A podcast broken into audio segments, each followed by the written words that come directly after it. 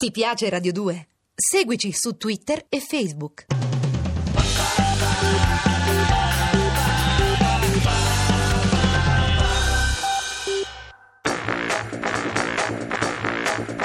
ACAP, La Polveriera, con Pierfrancesco Favino e Carlo Bonini. A cura di Gerardo Panno e Lorenzo Lucidi. Regia di Andrea Cacciagrano. Allora, poi succede che un giorno, un giorno di gennaio, di sera uccidono una bambina di sei mesi, uccidono il padre e noi ci ritroviamo sempre a chiederci la stessa cosa. Come è stato possibile? Dio mio, come è stato possibile? Questa volta è stata superata qualsiasi soglia. Da quanto tempo l'abbiamo superata la soglia? Da molto, da, da molto tempo. Tra l'altro eh, diventa sempre più alto ciò che viene considerato legittimo.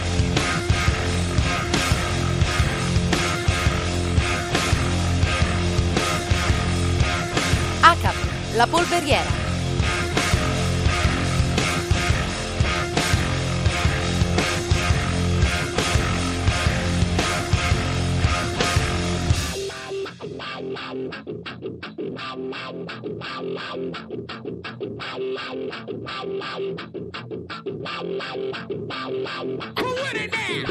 ACAP, la polveriera. Mi domando, che cos'è che ha fatto inorridire? Se avesse ucciso solo l'uomo se non avessero ucciso anche la bambina. Mm, parlo ovviamente non in termini di pietas perché cerco di allontanarmi per quanto possibile, la, la guardo a livello etologico.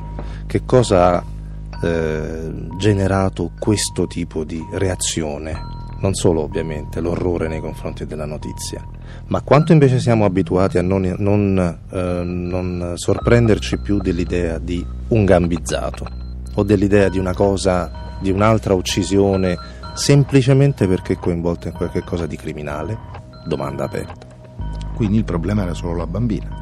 No, non era solo la bambina, però la reazione secondo me in qualche modo è stata diversa molto per quello. Mi domando, e non ho una risposta, cos'è che fa orrore? Quanto si eleva la eh, barriera di ciò che non è più sopportabile?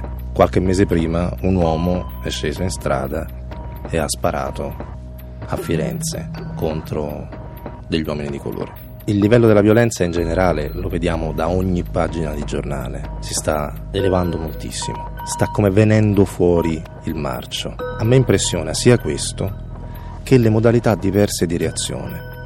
Mi ha impressionato il fatto che immediatamente si fosse detto sono degli italiani, sono nostri quelli che hanno ucciso. Poi improvvisamente invece le prove sembrano non, non, non avallare questo.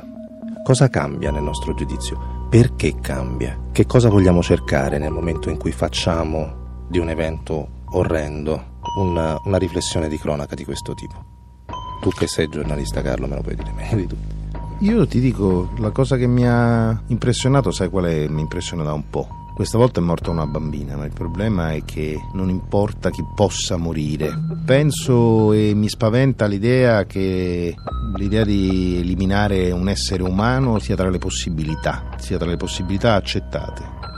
Ho fame, mi infilo un ferro nella cinta dei pantaloni, aspetto uno all'angolo della strada e se poi finisce male è nelle cose. Credo che questo sia la cosa che mi ha impressionato, mi ha impressionato di più. La vita umana vale sempre di meno. Se poi è la vita di un diverso, ancora di meno. Questa volta ecco la bambina, una bambina piccola. Forse ha fatto orrore anche a loro, anche a quelli che hanno sparato. Ma quando si sono messi quella pistola nei pantaloni sapevano che quella pistola avrebbe potuto far fuoco, no? Io raccolgo un'ultima considerazione. Avevano fame. Che vuol dire? Avevano fame. Di che cosa? Di quello che sei tu e di quello che sono io. Oh, well,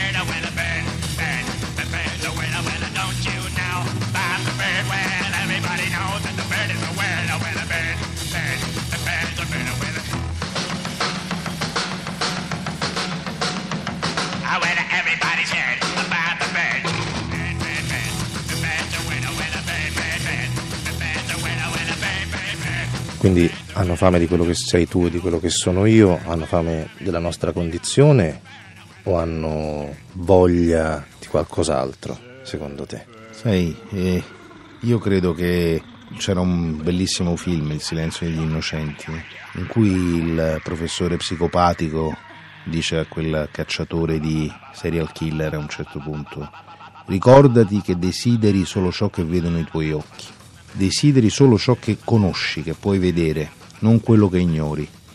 E l'idea è che chi uccide sia mosso da quel tipo di, di bisogno, di desiderio un, desiderio, un desiderio che un giorno ha visto, qualcosa che un giorno ha visto. E il nostro paese, da questo punto di vista, il nostro tempo è un tempo in cui di cose da vedere ce ne sono tante. Eh? E da desiderare. Eh?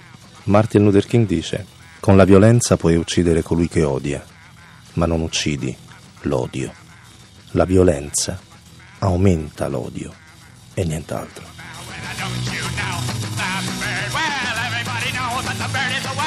ACAB, la polveriera. Appuntamento a domani. Le puntate sono scaricabili in podcast sul sito radio2.rai.it. Ti piace Radio 2? Seguici su Twitter e Facebook.